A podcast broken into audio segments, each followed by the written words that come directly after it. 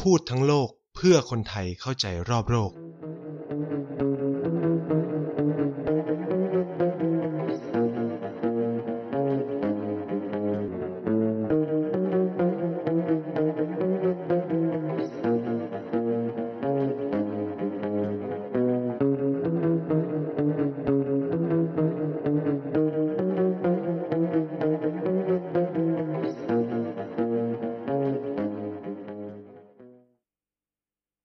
วัสดีครับกลับมาพบกันอีกแล้วนะครับ กับรายการพูดทั้งโลกนะครับ แล้วก็พบกับไนท์เช่นเคยทุกวันเสาร์แบบนี้นะครับ ทาง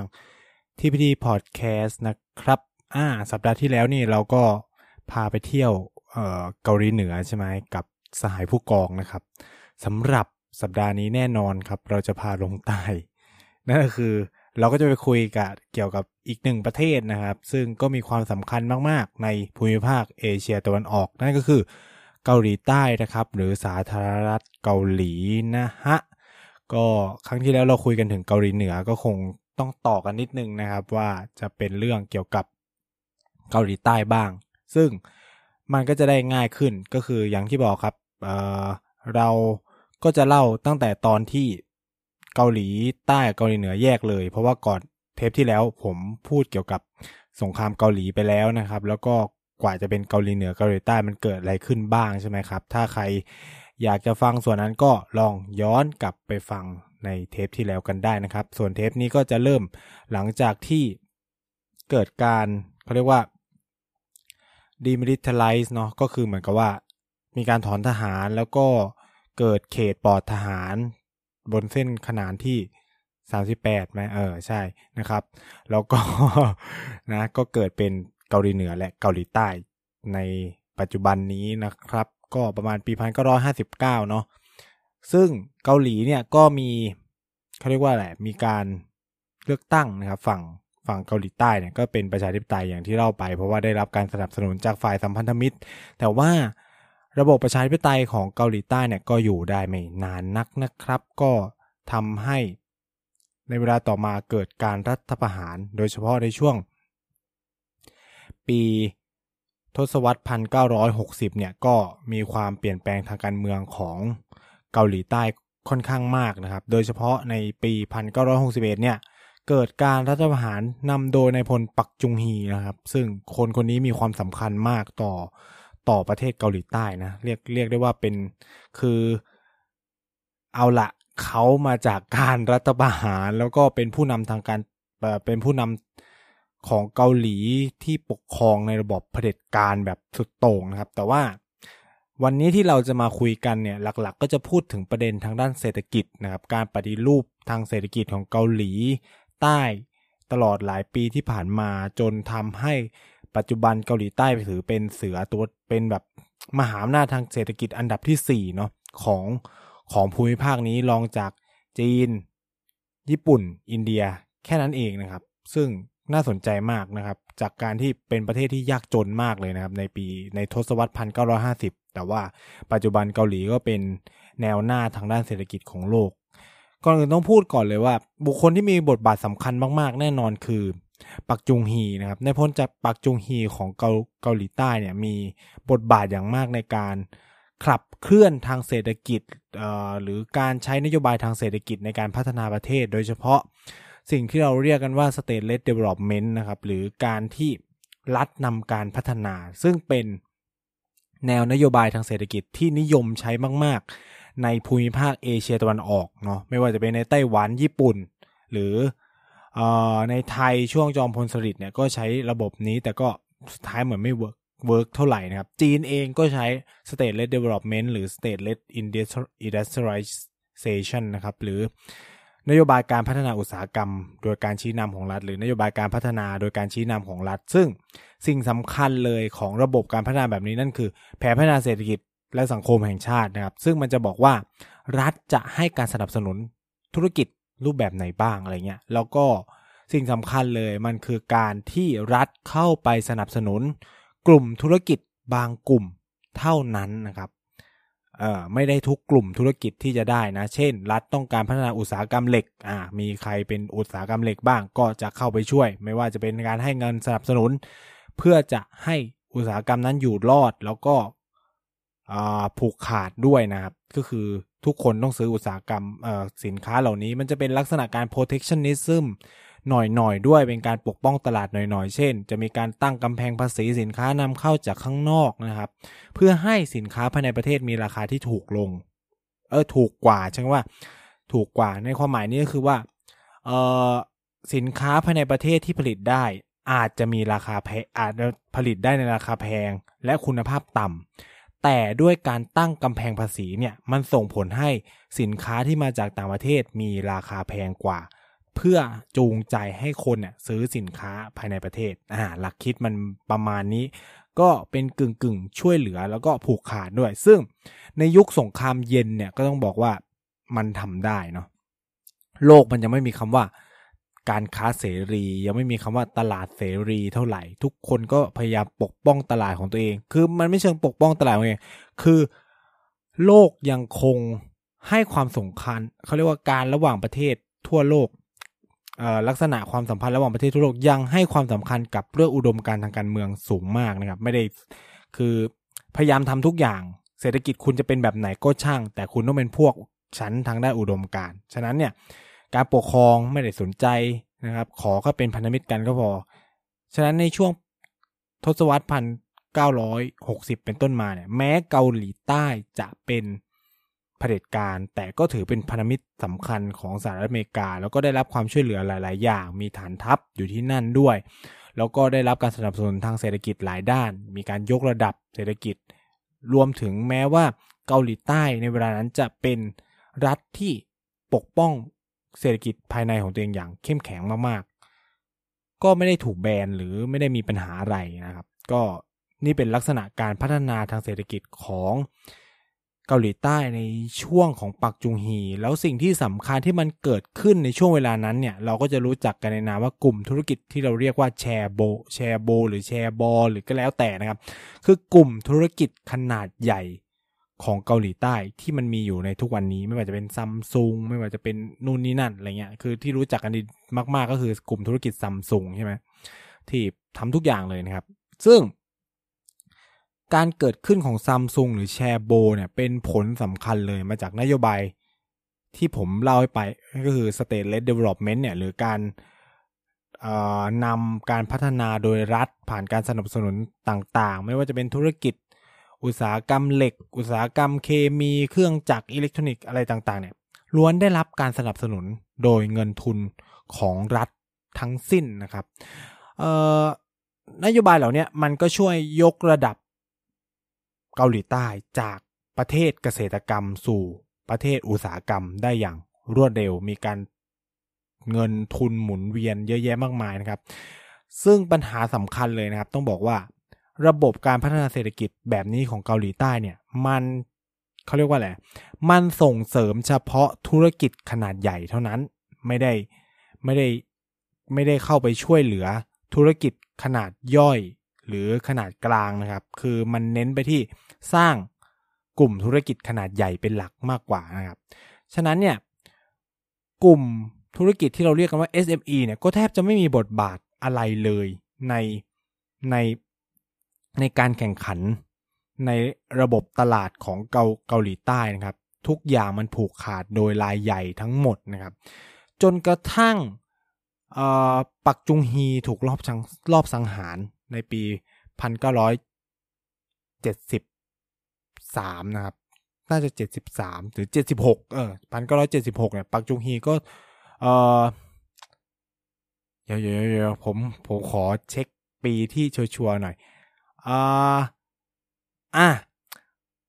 ไปดูเรียบร้อยนะครับ ปักจุงฮีถูกลอบสังหารในปีพันเก้าร้อยเจ็ดสิบเก้าซึ่งก็ถือเป็นจุดสำคัญอย่างหนึ่งนะครับ ในประวัติศาสตร์เกาหลีเลยก็ว่าได้ก็คือ พอผู้นำเปลี่ยนระบบหลาย ๆ อย่างก็เปลี่ยนนะครับ ผู้นำคนถัดมานะครับ จริง ๆเขามีประธานาธิบดีสำรองก่อนปักจุงฮีหนึ่งคนที่ชื่อว่าชอยยุนฮานะครับชอยยุนฮาเนี่ยก็อยู่ในอำนาจแค่แป๊บเดียวประมาณปี 1979 ถึง 1980 ก่อนที่จะมีการเปลี่ยนผ่านอำนาจสู่มือของ ทหารอีกคนหนึ่งที่เราจะรู้จักกันดีในชื่อว่าชุนโดฮวานะครับ ซึ่งคนคนนี้จะมีความสำคัญมากต่อประวัติศาสตร์เกาหลี เพราะว่าเป็นบุคคลที่เข้าไปเกี่ยวข้องกับเหตุการณ์สังหารหมู่ในปี 1980 นะครับ เพื่อที่ที่เราจะเรียกว่ากวางจูใช่ไหมเหตุการณ์เหตุการณ์สังหารโหดที่กวางจูนะครับ หรือซึ่ง เป็นที่มาของรางวัลกวางจูที่เขามอบให้พวกนักสิทธิ ทั้งหลายที่ต่อสู้เพื่อประชาธิปไตยด้วยนะครับ คือในพลคนนี้จะอยู่ในอำนาจถึงปีประมาณตั้งแต่ปี 1980 ถึงปี 1988 ซึ่งช่วงเวลานี้เองเนี่ยก็ยังคงเป็นช่วงที่เกาหลีใต้ยังคงใช้แนวนโยบายการพัฒนาเศรษฐกิจแบบเดิมอยู่เนาะก็คือรัฐนำการพัฒนานะครับ แต่ว่าจุดเปลี่ยนสำคัญก็คือการลงจากอำนาจของ ชุนโดฮวา ซึ่งแน่นอนถูกกระแสท้าทาย จากเหตุการณ์ที่สำคัญคือ คือการตื่นเขาเรียกว่า มันเป็นกระแสของโลกนะครับ ในช่วงปลายทศวรรษพันเก้าร้อยแปดสิบถึงต้นพันพันเก้าร้อยเก้าสิบเนี่ย มันเกิดความเปลี่ยนแปลงในกระแสโลกอย่างมากมาย โดยเฉพาะการตื่นตัวของกระแสประชาธิปไตยนะครับทำให้ เกาหลีใต้เองก็ต้องเปลี่ยนผ่านจากระบบเผด็จการสู่ระบอบประชาธิปไตยด้วยเช่นกัน และสิ่งสำคัญที่ตามมาในยุคทศวรรษพันเก้าร้อยเก้าสิบโดยเฉพาะช่วงต้นเนี่ยก็คือการล่มสลายของการสิ้นสุดสงครามเย็น และการล่มสลายของสหภาพโซเวียต ซึ่งนั่นนำไปสู่การสถาปนาเขาเรียกว่า เราอาจจะเรียกว่าชัยชนะที่สำคัญของโลกเสรีใช่ไหม แล้วมันก็นำไปสู่ การเกิดขึ้นของสิ่งที่เรารู้เอ่อองค์กรองค์การระหว่างประเทศอย่าง WTO ซึ่งในเวลานั้นอาจจะเรียกว่า GATT ก่อนที่จะเปลี่ยนเป็น WTO หรือ World Trade Organization ซึ่ง องค์การระหว่างประเทศเนี่ยมีความสำคัญก็คือ ต้องการเปิดให้การค้าทั่วโลกเป็นเสรีใช่ไหมแล้วก็ไม่มีกำแพงภาษีระหว่างกัน ซึ่งนี่มันมีความสำคัญมากนะครับ ต่อ ต่อระบบเศรษฐกิจของเกาหลีใต้ เพราะอย่างที่ผมเล่าไปว่า เศรษฐกิจเกาหลีใต้มันเติบโตด้วยการที่หนึ่งรัฐเข้าไปช่วยเหลืออุตสาหกรรมบาง อุตสาหกรรมผ่านการสนับสนุนเงินทุนต่างๆ แล้วก็โครงการต่างๆของรัฐเนี่ยก็เขาเรียกว่าสเปนเงินไปกับธุรกิจเหล่านี้ก็คือซื้อวัสดุจ้างก่อสร้างนู่นนี่นั่นจากธุรกิจเหล่านี้ทั้งหมด แล้วก็ที่ที่สำคัญเลยคือว่าการปกป้องตลาดภายในประเทศ ก็คือการใช้กำแพงภาษีเนี่ย ในการตั้งไม่ให้สินค้าจากข้างนอกเข้ามาตีตลาดได้ ฉะนั้นเมื่อระบบเศรษฐกิจโลกเปลี่ยน ระบบการเมืองโลกเปลี่ยน สิ่งที่ตามมาก็คือว่าเกาหลีใต้ไม่สามารถอยู่ได้ด้วยการ protectionist ซึมอีกแล้ว หรือการปกป้องตลาดอีกแล้ว มันก็เลยเกิดการปฏิรูประบบเศรษฐกิจภายในของเกาหลีใต้ครั้งใหญ่นะครับ โดยเฉพาะการที่ เกาหลีใต้ ต้อง โดยเฉพาะกลุ่มแชร์โบนต้องปรับตัวเพื่อแข่งขันในระดับโลกนะ คือมันเปลี่ยน คือมันเกิดการเปลี่ยนแนวคิดของกลุ่มทุนภายในเกาหลีใต้มากขึ้น แล้วก็เปลี่ยนแนวคิดของรัฐเองด้วยก็คือการทำยังไงให้ธุรกิจของเกาหลีใต้แข่งขันกับนานาชาติได้ คือ แต่ก่อน หลักคิดง่าย ๆ ก็คือว่าปกป้องธุรกิจภายในนะครับ คือพวกแชร์โบเนี่ยก็ขายแต่ในประเทศนะครับ แต่หลัง หลังทศวรรษพันเก้าร้อยแปดสิบเป็นต้นมาเนี่ย มันก็เกิดแนวคิดใหม่ว่า ส่งเสริมให้ธุรกิจ ของเกาหลีใต้ไปขายต่างประเทศมากยิ่งขึ้น หรือออกไปข้างนอกมากยิ่งขึ้น ให้เกิดการปรับตัวนะครับ ซึ่ง มันก็เป็นลักษณะแบบนี้ไปด้วยกันนะครับ ยิ่งไปกว่านั้นเนี่ยต้องพูดอย่างนี้ว่า ความสัมพันธ์ระหว่างรัฐกับกลุ่มแชร์โบเองก็ถูกตั้งคำถามมากมาย อย่างที่บอกว่ามันเกิดกระแสประชาธิปไตยสิ่งที่ตามมาก็คือว่า เฮ้ย คนก็ต้องตั้งคำถามทีว่าทำไมรัฐต้องเข้าไปสนับสนุนกลุ่มธุรกิจขนาดใหญ่ขนาดนี้นะครับ ซึ่งมันการถูกตั้งคำถามเนี่ยก็เป็นความท้าทายใหญ่มาก ๆ ของนโยบายแห่งรัฐ เพราะว่าระบบการเมืองมันเปลี่ยนแล้วเนาะก็คือรัฐเกาหลีใต้ในเวลานั้นเป็นประชาธิปไตยแล้ว ฉะนั้นสิ่งสำคัญของการแข่งขันในระบบประชาธิปไตยคืออะไร คือฐานเสียงคะแนนนิยมของประชาชนใช่ไหมเมื่อประชาชนตั้งคำถามกับการใช้เงินงบประมาณของรัฐไปกับการสนับสนุนกลุ่มธุรกิจบางกลุ่มเนี่ย มันก็ต้องมาพร้อมกับการคำอธิบายหรือการปฏิรูปครั้งใหญ่ของตัว การให้เงินช่วยเหลือ ฉะนั้น หลังทศวรรษ 1990 เป็นต้นมาเนี่ย ระบบเศรษฐกิจแบบ state led development หรือรัฐนำการพัฒนาในเกาหลีใต้เนี่ย ก็ถือได้ว่าแทบจะยุติลงนะครับ แต่ว่าเป็นในลักษณะที่รัฐให้เขาเรียกว่า วางแผนนโยบายบางอย่างหรือ ออกมาตรการบางอย่างเพื่อเอื้อดีกว่า เอื้อให้กลุ่มธุรกิจเราเนี่ยเดเขาเรียกอยู่รอดและเดินไปได้นะครับ แต่ว่าความท้าทายใหญ่จจริง ๆ ของเกาหลีใต้เนี่ยเกิดขึ้นในปีในปีพันเก้าร้อยเก้าสิบเจ็ดอ่า คุณผู้ฟังเกิดอะไรขึ้นครับ ปีพันเก้าร้อยเก้าสิบเจ็ด tick tock tick tock tick tock คะแนนวิกฤตเศรษฐกิจเอเชียใช่ไหมหรือวิกฤตเศรษฐกิจต้มยำกุ้งนั่นเองที่มันเริ่มจากประเทศไทยนะครับ แล้วมันก็ลามไปทั่วภูมิภาคเอเชียเลย ซึ่งเกาหลีใต้เองก็ได้รับผลกระทบจากวิกฤต เศรษฐกิจต้มยำกุ้งเช่นเดียวกัน ในวิกฤตเศรษฐกิจครั้งนั้นเนี่ยส่งผลให้กลุ่มแชร์โบ ธุรกิจในกลุ่มแชร์โบจำนวนมากเลยนะ ประมาณมีรายงานว่าหนึ่งในสามของกลุ่มธุรกิจในแชร์โบเนี่ยล้มหายตายจากไปกับวิกฤตเศรษฐกิจครั้งนั้นเลยนะครับ คนตกงาน ในปี 1998 1999 เนี่ย มีจำนวนเพิ่มขึ้นมหาศาลเลยครับ จากประมาณ 2%กว่าๆกลายเป็น 7-8%เนี่ย สิ่งเหล่านี้มันทำให้รัฐบาลเกาหลีเนี่ยก็ต้องปรับเกาหลีใต้เนี่ยก็ต้องปรับแนวคิดเรื่องระบบเรื่องการส่งเสริมระบบเศรษฐกิจของตัวเองใหม่นะครับ โดยเฉพาะการหันไปมอง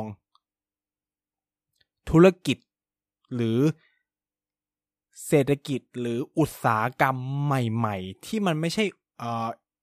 heavy industrial แบบที่เคยสนับสนุนมาก่อนหน้านี้ ซึ่งมันเห็นแล้วว่ามันถึงทางตันแล้วแหละ พวกอุตสาหกรรมเหล็ก อุตสาหกรรมอะไรทั้งหลายเนี่ย มันก็เลยเป็นที่มาของอุตสาหกรรมที่เกาหลีใต้ทำและประสบความสำเร็จมาก ในจนถึงทุกวันนี้นั่นคืออุตสาหกรรม ทางด้าน entertainment อุตสาหกรรมทางด้าน content หรืออุตสาหกรรมทางด้านวัฒนธรรมนะครับ เกิดการส่งออกวัฒนธรรมของเกาหลีใต้นะครับซีรีส์ต่างๆเนี่ยคือถ้าใครไปย้อนดูเลยนะ ในช่วงปี 1990 กว่าๆเนี่ยเป็นช่วงที่ซีรีส์เกาหลีเนี่ยออกเยอะมากนะครับ โดยเฉพาะช่วงต้นปีทศวรรษเอ่อ ต้นศตวรรษที่ 21เนี่ยก็จะมีแบบเกาหลีซีรีส์เกาหลีมหาศาลเลย ออกมาเต็มไปหมดนะครับ สิ่งเหล่านี้มันเป็นนโยบายใหม่ของตัวรัฐบาลเกาหลีใต้ ที่จะกระจายความเสี่ยงของระบบเศรษฐกิจของตัวเอง ซึ่งก็ประสบความสำเร็จอย่างที่เราเห็นนะครับ แล้วก็อุตสาหกรรมเหล่านี้ก็จ้างงานจำนวนมหาศาลเลยนะเพราะว่าหนึ่งการ การแสดงเอ่ยนู่นนี่นั่นใช่ไหมหูเม็ดเงินไหลเข้าจำนวนมากมายมหาศาลจากอุตสาหกรรมนี้ และวิธีคิดใหม่อีกเหมือนกันนั่นคือว่า การหันไปมองกลุ่มธุรกิจขนาดเล็กและขนาดกลางมากยิ่งขึ้น คือมีการปรับแนวนโยบายทางด้านเศรษฐกิจ โดยเฉพาะการให้เงินสนับสนุนของสถาบันทางการเงินที่แต่ก่อนเนี่ยปล่อยให้เฉพาะธุรกิจขนาดใหญ่ ก็หันมาให้ความสนใจ กับการปล่อยเงินกู้ หรือให้ความสนใจกับการให้การให้ความช่วยเหลือธุรกิจขนาดกลาง และขนาดย่อมมากยิ่งขึ้น ซึ่งเข้าใจกันว่านะครับ แนวคิดการส่งเสริมธุรกิจ SME เนี่ยเกาหลีน่าจะได้มาจากการที่ไต้หวันประสบความสำเร็จในการ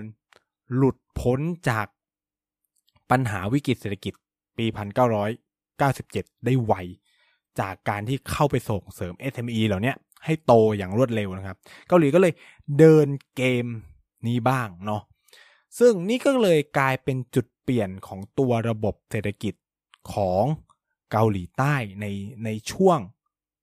ศตวรรษที่ 21 เป็นต้นมาต้นตั้งแต่ต้นศตวรรษที่ 21 เป็นต้นมาหรือตั้งแต่ปี 2000 เป็นต้นมาเนี่ย เกาหลีใต้ก็มีการปฏิรูป ระบบเศรษฐกิจของตัวเองครั้งใหญ่จาก State Led Development ก็มีการเปลี่ยนแผนนะครับ แล้วทุกวันจนเราก็แน่นอนระบบเศรษฐกิจของตัวเกาหลีใต้เองก็พยุงด้วยระบบการเมืองที่เป็นประชาธิปไตย อย่างที่อย่างที่ผมเล่าไปคือว่า พอระบบการเมืองมันเปลี่ยนเนี่ย ระบบความคิดแบบ เศรษฐกิจแบบเดิม ไม่ว่าจะเป็นการสนับสนุน เฉพาะเจาะจงเนี่ยมันก็ต้องค่อยๆหายไป รัฐก็ต้องมีกระบวนการหลาย ๆ อย่างนะครับ ที่ ที่จะต้องออกแบบมาเพื่อที่จะอธิบายกับผู้ลงคะแนนเสียง ผู้จ่ายภาษีได้อย่างเขาเรียกว่าได้ได้ครบถ้วนนะแล้วก็สิ่งสำคัญคือฐานเสียงหลักของประชาชนในเกาหลีใต้ก็จะเป็นมนุษย์เงินเดือน หรือแม้กระทั่งคนที่ประกอบธุรกิจขนาดกลางขนาดเล็ก ฉะนั้นเนี่ยเงินการหมุนเงินตรงเนี้ยเข้าไปสู่กลุ่มธุรกิจเหล่านี้ก็เป็นการแบบ งกึ่งการแบบซื้อจูงใจคะแนนเสียงโอเคละกลุ่มธุรกิจขนาดใหญ่ยังคงมีอิทธิพลต่อการเมืองเกาหลีใต้ อันนี้ปฏิเสธไม่ได้นะ ปฏิเสธไม่ได้ว่า มันมีระบบความสัมพันธ์ในกลุ่มแชร์โบกับเครือข่ายรัฐบาลอยู่นะครับ แต่ว่าฐานเสียงคะแนนเสียงจากคนรากพื้นฐานเนี่ยก็มีความสำคัญ คือ คือสิ่งเหล่านี้ก็เปลี่ยนแปลงสังคมเกาหลีใต้ ฉะนั้น หากเรามามองเกาหลีใต้ในทุกวันนี้ เราจะเห็นสิ่งสำคัญอย่างหนึ่งคือ ปัจจุบันเนี่ย กลุ่มgeneration หรือกลุ่มคนที่มีบทบาทอย่างมากต่อระบบเศรษฐกิจ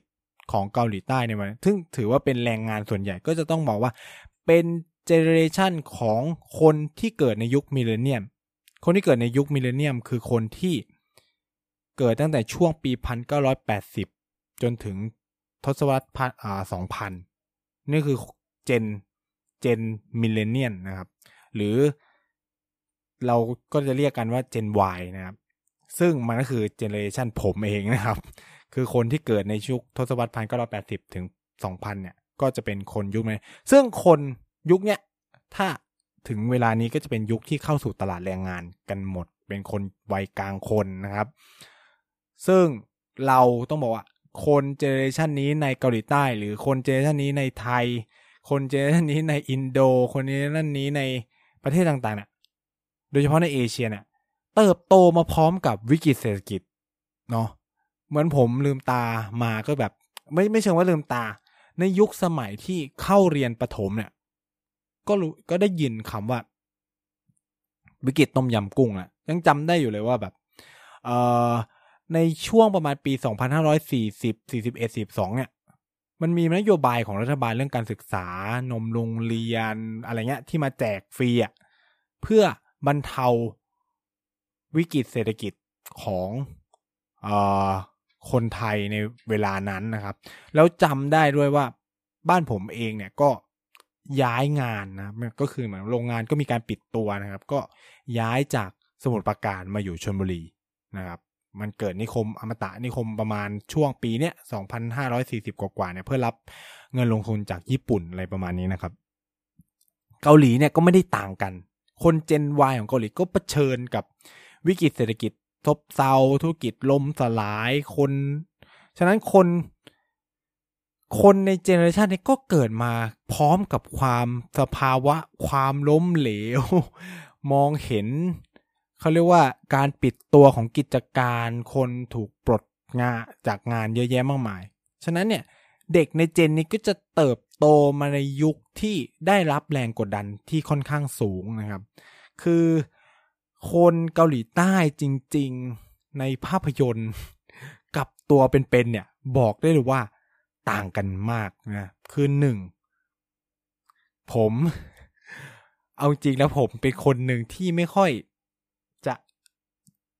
ก็คือเออโอเคเราเราแยกแหละเราแยกว่าคนเกาหลีใต้เนี่ย คนทุกชาติมีดีมีไม่ดี แต่ความซวยของผม ก็คือว่า คนในเจนเบบี้บูมเมอร์ของเกาหลีใต้เนี่ยเขาก็จะมีความคิดแบบหนึ่งนะครับ ซึ่งผมเคยทำงานกับเจนเบบี้บูมเมอร์ซึ่งบอกเลยว่าไม่โอเคอย่างมาก คือแล้วก็ทำให้เรามองเกาหลีเปลี่ยนไปเยอะนะ แต่ว่า คือเอาจริงด้วยความที่ไม่เคยไปเกาหลีใต้ ก็เลยไม่รู้ว่าคนเกาหลีใต้จริง ๆ เป็นไง ส่วนใหญ่ที่เจอคนเกาหลีใต้มักเจอคนเกาหลีใต้ในต่างประเทศ ซึ่งก็จะมีความคิดที่แตกต่างกัน ในเจนเบบี้บูมเมอร์ผมเจอตอนที่ผมไปทำงานโรงงาน อะ เป็นโรงงานผลิตชิ้นส่วนอิเล็กทรอนิกส์ของบริษัทใหญ่แหละ อืม ซึ่งเราเห็นชัดมากว่า คนในเจนเบบี้บูมเมอร์เขาก็จะมีความคาดหวังสูง perfectionism อ่า แล้วก็มองว่าเฮ้ยเด็กทำกลุ่มทำไมทำไม่ได้อะไรเงี้ยแล้วก็คนเกาหลีไม่รู้นะ อันนี้แบบ เอาว่าอันนี้เป็นประสบการณ์ส่วนตัวนะครับ แล้วก็เดเจอแค่อาจจะแบบเป็นคนคนนี้ละกันนะครับ ใช้ความรุนแรง อืม คือผมเนี่ยคือโดนตบกระบาลเลยครับ ตอนนั้นคือแบบมีเรื่องถึงขนาดจะไปถึงตำรวจ ก็มีการเคลียร์กันก่อนนะครับ แล้วก็ สุดท้ายก็ลาออกมา คือช่วงนั้นเป็นช่วงที่แบบไปทำงานโรงงาน ไปเป็นพนักงานโรงงานเลย คือจบม .6 แล้วเหมือนว่า มันมีเวลาแกลบก่อนจะเข้ามหาลัย ก็ไม่มีไม่รู้จะทำอะไร ก็ไปทำงานโรงงานนะครับ ด้วยความที่เราอยู่ในเขตอุตสาหกรรมอะเนาะ มันก็มีการเปิดรับสมัครนักเรียนเปิด คือมันมีวุฒิมสามก็ทำงานได้แล้วจริงๆนะครับ ก็ตอนนั้นก็แบบวันละสองร้อยกว่าบาทเนาะ ตอนนั้นนโยบายสามร้อยบาทจะไม่มานะ วันละสองร้อย ก็ไปทำงานเป็นโรงงานของเกาหลี ก็แบบทำทำผมก็ทำตามปกติแล้วเหมือนกับว่าเครื่อง เครื่องจักรมันมีปัญหา เครื่องจักรมันมีปัญหา แล้วความตัวยคือ ผมเข้าไลน์ตอนนั้นพอดี แล้วมันมีปัญหา สิ่งที่เกิดขึ้นคือ เขาไม่ฟังอะไรเลยครับพัวแล้วผมก็งงแล้วก็อึ้ง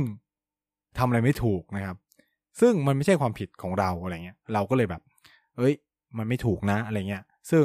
หัวหน้าก็เข้ามาห้ามนู่นนี่นั่นอะไรเงี้ยก็ว่ากันไป คือสิ่งที่จะจะพูดก็คือว่าคนในเจนเบบี้บูมเมอร์อันนี้เขาจะมีลักษณะแบบนี้ หรือคนในเจน X เขาจะมีความคาดหวังในแบบหนึ่งก็คือว่า เรียนทำงานที่ดีในบริษัทใหญ่ เขาจะมีแนวคิดแบบนี้ ฉะนั้นเขาก็จะส่งอุดมการณ์ความเชื่อความคิดเนี่ยสู่รุ่นลูกของเขา เอาจริงในในไทยมันก็มีลักษณะแบบนั้นคือ พยายามให้ลูกไปเป็นข้าราชการใช่ไหมเพราะว่าข้าราชการมีความมั่นคงนู่นนี่นั่นว่ากันไปใช่ไหมหรือทำงานธุรกิจบริษัทใหญ่ ๆ เพื่อที่จะมันมีความมั่นคง เพราะว่าคนยุคเบบี้บูมเมอร์เขาผ่านปีสี่ศูนย์นี่ใช่ไหมเขาก็จะคิดแบบนั้นอะไรเงี้ย ซึ่งอีเจน millennial หรือ Y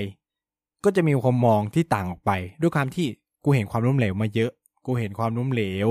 กูเห็นการเติบโตนู่นนี่นั่น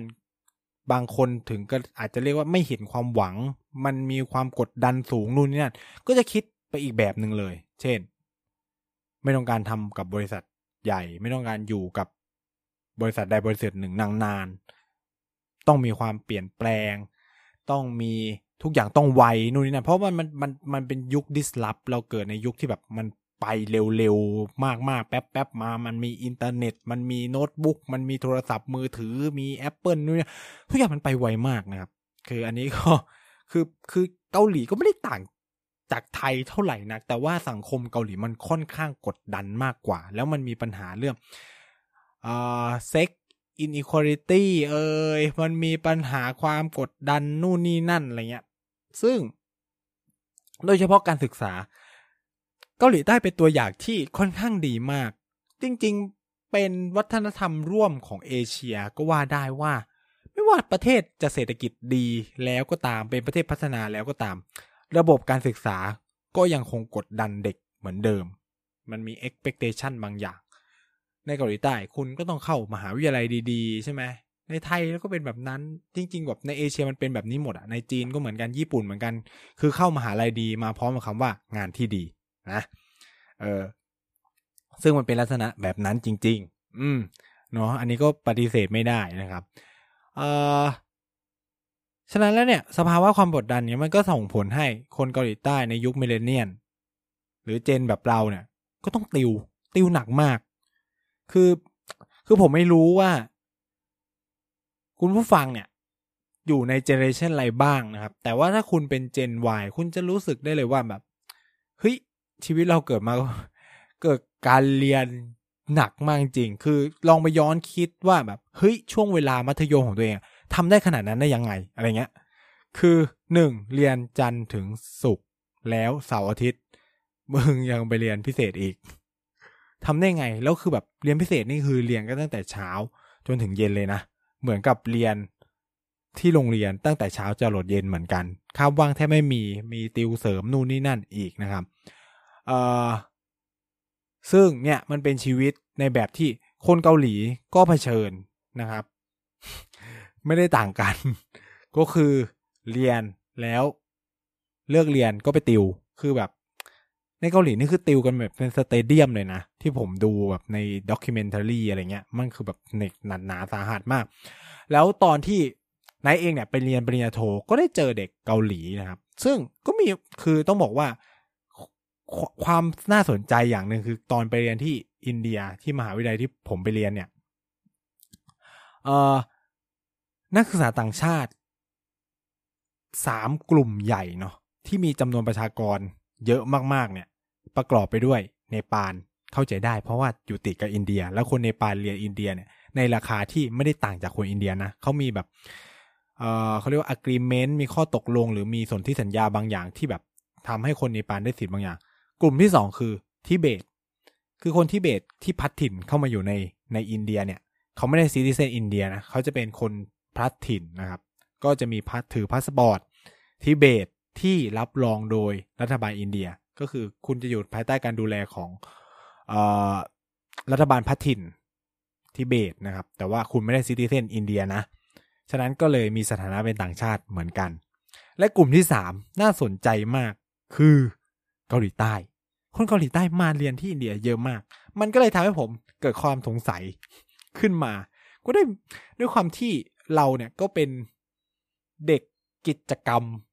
ผมพูดได้เลยว่าผมเป็นเด็ก ไม่ไม่เชิงว่ากิจกรรมหรอกเป็นคนที่อยากรู้อยากเห็นก็เข้าทำกิจกรรมนู่นนี่นั่นของ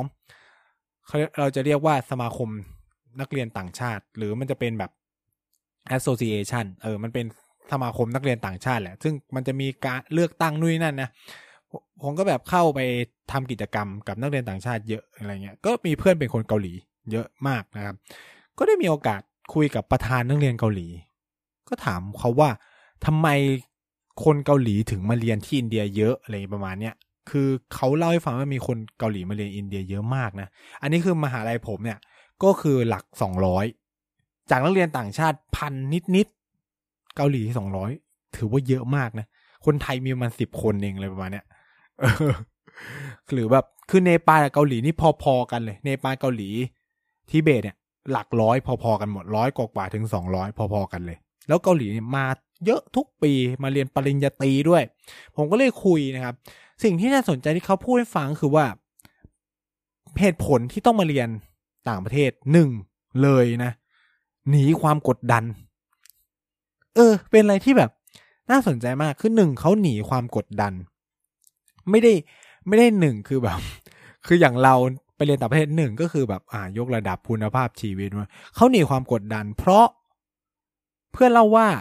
ถ้าคุณไม่ติดท็อปอยู่ในเกาหลีเนี่ย สิ่งที่ตามมาคือคุณอาจจะต้องซิ่วเพื่อสอบใหม่ หรือหนึ่งคือเรียนจบจากมอไม่ดัง ออกมาก็ไม่มีงานทำ หนีความกดดันแหละสองคือการมาเรียนต่างประเทศ อย่างน้อยก็หางานทำในเมืองนอกได้ ได้มาฝึกภาษาแล้วก็ธุรกิจอย่างที่บอกว่าธุรกิจของเกาหลีออกต่างประเทศเยอะ ฉะนั้นการมาเรียนในต่างประเทศ ก็เป็น opportunity ในการไปเสริมว่ากูไม่ได้เข้ามอดัง แต่กูได้ภาษาอังกฤษและกูก็เรียนในประเทศที่ อาจจะหางานทำได้ ซึ่งในเวลานั้นเนี่ย อินเดียเป็นแหล่งลงทุนสำคัญมาก ๆของ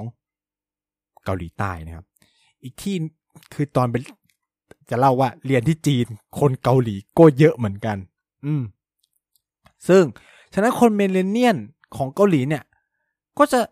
เจอสภาวะแบบนี้ก็คือ อยู่ในประเทศก็จะต้องทนกับสภาวะกดดัน เราเลยเห็นว่ามันมีผลสำรวจว่าคนยุคเจเนเรชัน Y เนี่ยมีความคิดต่อสภาพสังคมว่าเออมันเหมือนนรกมันไม่อยากอยู่อะไรนู่นนะคือเพื่อนผมนี่คือแบบเรียนจบไม่กลับประเทศเลยนะ มันแบบไปทำงานเป็นอาสาสมัครอยู่แอฟริกาไปทำงานอยู่อังกฤษ ตอนนี้คือแบบทำงานอยู่เมืองนอกแล้วไม่กลับประเทศเลยอะไรเงี้ยคือ เราก็จะได้เห็นสภาพความคือคนรวยก็คือไปเรียนที่อังกฤษไปเลย คือการมาเรียนอินเดียนสองอีกสิ่งที่สามคือมันถูกประหยัดเมื่อเทียบกับอยู่ที่เกาหลี ซึ่ง พ่อแม่support ได้ พ่อแม่ชนชั้นกลางธรรมดาก็ support ให้ลูกมาเรียนอินเดียได้ อันนี้คือผมบอกเลยว่าจริง คือเรียนอินเดียเนี่ยแม่งถูกกว่าเรียน ปริญญาโทในไทยอีกอะเผลอเผลอๆถูกกว่าเรียนปริญญาตรีด้วย เพราะค่าเรียนระดับปริญญาโทนะ ขอย้ำ เทอมละหกร้อยดอลลาร์ คูณสามสิบหมื่นแปดอะปอตรีในไทย ถูกสุดเลยอันที่ผมเนี่ยหมื่นสามห้าพันต่างกันความต่างคือห้าพันแต่เรียนอินเดียเรียนภาษาอังกฤษ สภาพแวดล้อมเป็นนานาชาติ ค่ากินอยู่นะค่ากินอยู่ ผมอยู่ตอนที่เรียนอินเดียด้วยทุนหกพันรูปีสามพันบาท เหลือครึ่งหนึ่งพันห้าค่ากินอยู่พันห้าลองคิดที่ไทย ต่างกันเป็นเท่าตัว ฉะนั้นเนี่ย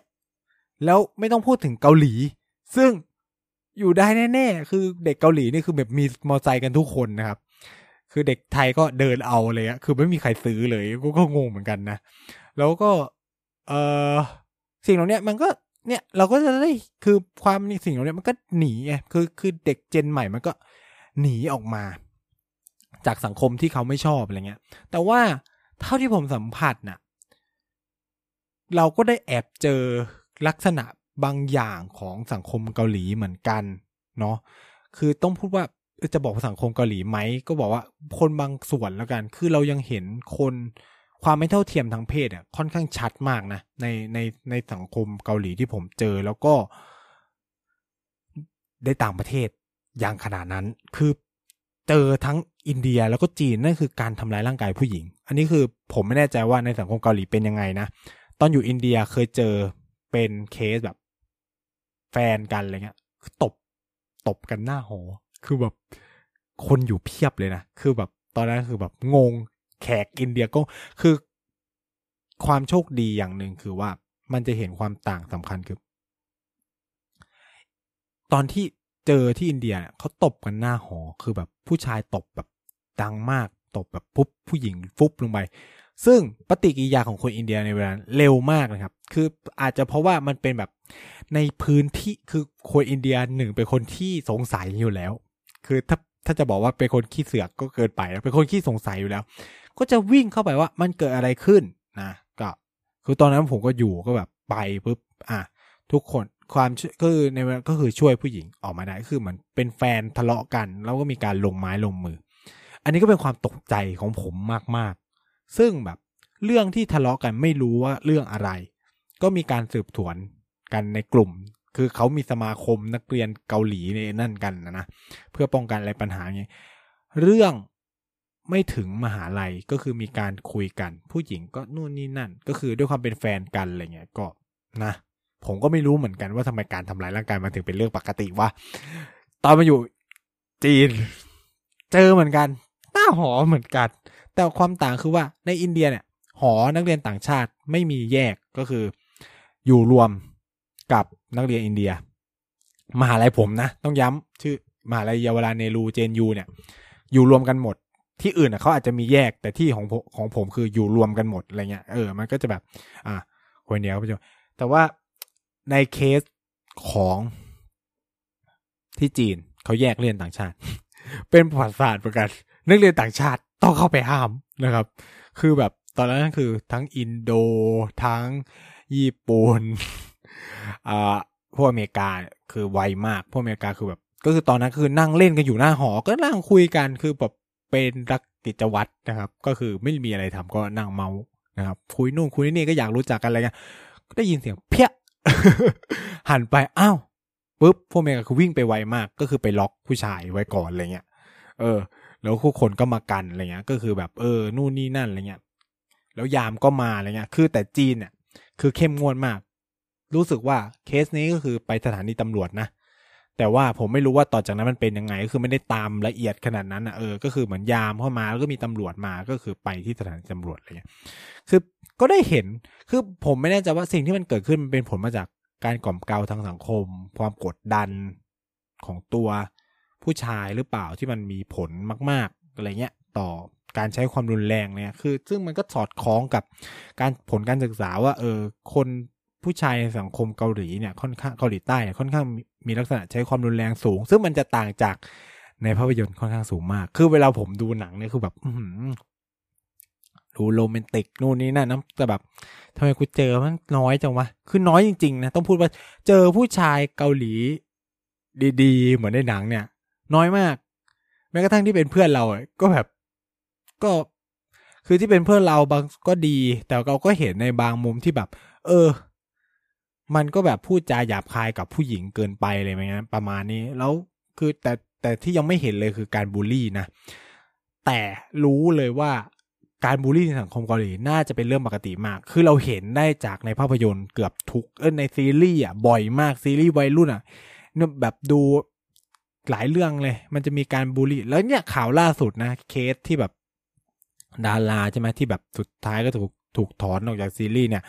ก็จากประเด็นเรื่องบูลลี่ ฉะนั้นเนี่ย สิ่งเหล่านี้มันยังเกิดขึ้นในสังคมเกาหลีอย่างมากมายแล้วยังไม่ได้รับการแก้ไข คือที่จะสื่อก็คือว่า แม้ว่าสังคมมันจะดีแค่ไหนเนี่ย ประเด็นปัญหาสังคมไม่ได้หายไปทันทีจากการที่เศรษฐกิจมันพัฒนานะ คือ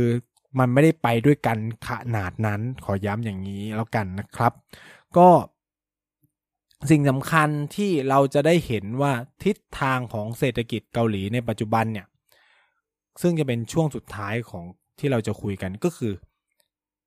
ซีรีส์เรื่องหนึ่งที่ผมก็ชอบมากๆ นั่นคือซีรีส์อย่างสตาร์ทอัพนะครับ ใช่ไหมสตาร์ทอัพมันก็จะสะท้อนให้เห็นว่า ปัจจุบันเนี่ยเกาหลีหันมาให้ความสนใจกับการพัฒนาธุรกิจผ่านระบบเทคโนโลยีใหม่ ๆ มากยิ่งขึ้นเนาะเพื่อจะรองรับอะไรรองรับเด็ก gen ใหม่ ๆ ที่ ไม่สะเขาเรียกว่าไม่นิยมที่จะทำงานกับแนวคิดธุรกิจแบบเดิม ๆ แล้ว แล้วก็คน generation ก็มีฝันมีสิ่งที่อยากทำแล้วก็ มันเป็นการเปิดโอกาสในการขยายรูปแบบธุรกิจของเกาหลีใต้ด้วย เออเป็นในตัวคือ ผลสำรวจของเกาหลีใต้ ในช่วงไม่กี่ปีที่ผ่านมาค้นพบว่านะครับ เด็กเจนใหม่เนี่ย มีแนวโน้มอยู่ในสภาวะกึ่งว่างงาน กึ่งว่างงานคืออะไรเรียนจบอาจจะแบบ ไม่ได้ตกงานนะ แต่แค่เลือกงานก็คือพยายามเลือกในธุร กิจที่ตัวเองสนใจมากยิ่งขึ้นนะครับ แล้วก็ สิ่งที่เกิดขึ้นก็คือว่าทำไมสตาร์ทอัพถึงกลายเป็นเป้าหมายใหม่ของเศรษฐกิจของการพัฒนาเศรษฐกิจเกาหลีใต้ก็คือว่า ธุรกิจขนาดใหญ่ของเกาหลีใต้มันเหมือนเข้าสู่จุดอิ่มตัวแล้ว แล้วก็ไม่มันส่งผลให้เกิดอะไรครับ ส่งผลให้ไม่สามารถรับแรงงานใหม่ ๆ ที่ เข้ามาเรื่อยๆ ได้อีก มันก็เลยกลายเป็นว่า เกิดสภาวะของเด็กเจนใหม่ ๆ ที่มันว่างงาน แล้วรัฐบาลจะทำไง ก็ต้องสร้าง สภาพแวดล้อมใหม่ของระบบเศรษฐกิจ ซึ่งสตาร์ทอัพมันตอบโจทย์อะไรแบบนี้นะครับ ก็คือให้ไปลองผิดลองถูก ให้ไปเผื่อจะเกิดไอเดียปิ๊งไอเดียใหม่ ๆ ในธุรกิจขึ้นมาอะไรเงี้ย นี่ก็เลยเป็นแนวนโยบาย ทางด้านเศรษฐกิจใหม่ของตัวเกาหลีใต้ในช่วงเวลานี้เนาะเพื่อเพื่อจะปรับเปลี่ยนตัวเอง เพื่อตอบสนองกับคนเจนใหม่แล้วก็ เพื่อจะเอื้อให้อัตราการว่างงานเนี่ยมันลดลงเนาะแต่ถามว่าอีกยาวไกลไหมก็ต้องบอกว่าอีกไกลพอสมควร การให้ความสำคัญของเกาหลีใต้เนี่ยให้ความสำคัญกับเรื่องนี้ขนาดไหนคำตอบคือ เขามีการตั้ง กระทรวง พิเศษขึ้นมาในปี 2017 นะครับ ที่ชื่อว่ากระทรวงธุรกิจขนาดกลางและขนาดย่อมรวมถึงสตาร์ทอัพหรือ Ministry of SMEs and Startup นี่คือการให้ความเขาเรียกว่าสำคัญกับตัวธุรกิจนี้ในเวลานี้ของเกาหลีใต้นะครับ ซึ่งก็ต้องติดตามดูกันต่อไป ซึ่งผมคิดว่า ตัวซีรีส์เองเนี่ยก็อาจจะมีส่วนผลักดันให้เด็กลุกยุคใหม่เนาะของเกาหลีใต้ หันมาให้ความสำคัญกับสิ่งเหล่านี้มากยิ่งขึ้น กับตัวการตั้งสตาร์ทอัพการทำงานแบบใหม่โดยที่แบบคิดนอกกรอบหรืออะไรแบบเนี้ยคือต้องบอกว่าอุตสาหกรรมหนักเองของเกาหลีใต้ไม่ว่าจะเป็นหรือธุรกิจในกลุ่มแชร์โบมันเข้าสู่จุดอิ่มตัว ก็ขยายไปต่างประเทศ ซึ่งมันจะส่งคนเกาหลีไปได้มากน้อยสักแค่ไหนนะครับ ในขณะที่ธุรกิจสื่อบันเทิงเองมันก็ เข้าถึงจุดพีคที่สุดแล้วอะของของตัวของตัวอุตสาหกรรมเขา เพราะทั้งส่งออกก็พีคไปแล้วอะเออใช่ไหมในประเทศก็อิ่มสุดๆแล้วอะมันจะแบบคนจนแบบ ทุกวันนี้คืออุตสาหกรรมเขาเรียกว่าวัฒนธรรมของเกาหลีใต้มันก็ถูกมันก็ยังต้องเอาคนจากประเทศอื่น ๆ ใช่ไหมไม่ว่าจะเป็นจีน ญี่ปุ่นไต้หวันอะไรเงี้ย เข้ามาอยู่ในอุตสาหกรรมตัวเองเพื่อดึงตลาดใช่ไหมครับ หรือคนไทยเราก็จะเห็นใช่ไหมนี่มันคือความเปลี่ยนแปลงสำคัญของตัวธุรกิจเหล่านี้ ฉะนั้นเนี่ยถ้าจะเดินไปข้างหน้า ก็ต้องคิดอะไรใหม่ใช่ไหมครับ ซึ่งมันก็เป็นบทเรียนที่น่าสนใจกับกับไทยที่วันเนี้ยยังคงจมปลักอยู่กับการพัฒนาอุตสาหกรรมเดิมๆ ไม่ได้คิดไม่ได้มอง คือจะบอกว่า ไม่มีวิสัยทัศน์เลย ก็อาจจะใช่คือทุกอย่างของไทยเนี่ย เราต้องบอกว่ารัฐเราไม่ค่อยมีวิสัยทัศน์เท่าไหร่ แต่เอกชนเรามี แต่ปัญหาสำคัญคือ พอเอกชนเรามีวิสัยทัศน์รัฐกลายเป็นอุปสรรคสำคัญ ประเทศที่จะหลุดพ้นจากกับดักรายได้ปานกลาง หรือกับดักความยากจนได้เนี่ยสิ่งสำคัญเลยคือรัฐต้องคิดใหม่ รัฐต้องไม่เป็นอุปสรรค คือคือถ้า คุณผู้คือคุณผู้ฟังลองลองดูประเทศที่มันไปไกลๆเนี่ย รัฐเป็นตัวเอื้ออำนวยความสะดวกนะคือรัฐไทยเนี่ยพยายามบอกว่าตัวเองจะพยายามเอื้ออำนวยความสะดวก แต่ว่าในความเป็นจริงอะรัฐกลับเป็นอุปสรรคมาก แล้วก็ปัญหาของตัวระบบราชการเราที่ทำงานไม่ฟังก์ชันทำงานไม่ประสานกันเลย คนนึงบอกอย่างหนึ่งอีกคนนึงบอกอย่างหนึ่งมันก็เลยทำให้การขับเคลื่อนธุรกิจภายในประเทศไทยมันไปไม่ได้นะครับ แม้กระทั่ง คนที่ทำธุรกิจในไทยเองยังเลือกที่ไปจดทะเบียนในต่างประเทศเลย เพราะมันสะดวกกว่า มันไปได้ไกลกว่า มันเร็วกว่านู่นนี่นั่นอะไรเงี้ย ประเทศเรามันเลยแบบ ไม่มีการเกิดขึ้นของอุตสาหกรรมใหม่ ๆ หรือแนวคิดธุรกิจใหม่ ๆ เลย เพราะหนึ่งคิดได้ก็ไปต่อไม่ได้ เพราะไม่มีคนสนับสนุน หรือคิดได้ถึงจุดหนึ่งมันก็ตันอะไรแบบเนี้ยซึ่ง ในประเทศอื่นมันไม่เป็นแบบนี้ เออ อย่างอย่างที่เล่าไปในบทเรียนของเกาหลีใต้เราจะเห็นเลยว่า รัฐเขาพยายามเอื้อทุกอย่างผ่านกฎระเบียบนู่นนี่นั่น ผ่านการให้เงินทุนสนับสนุนเอ่ย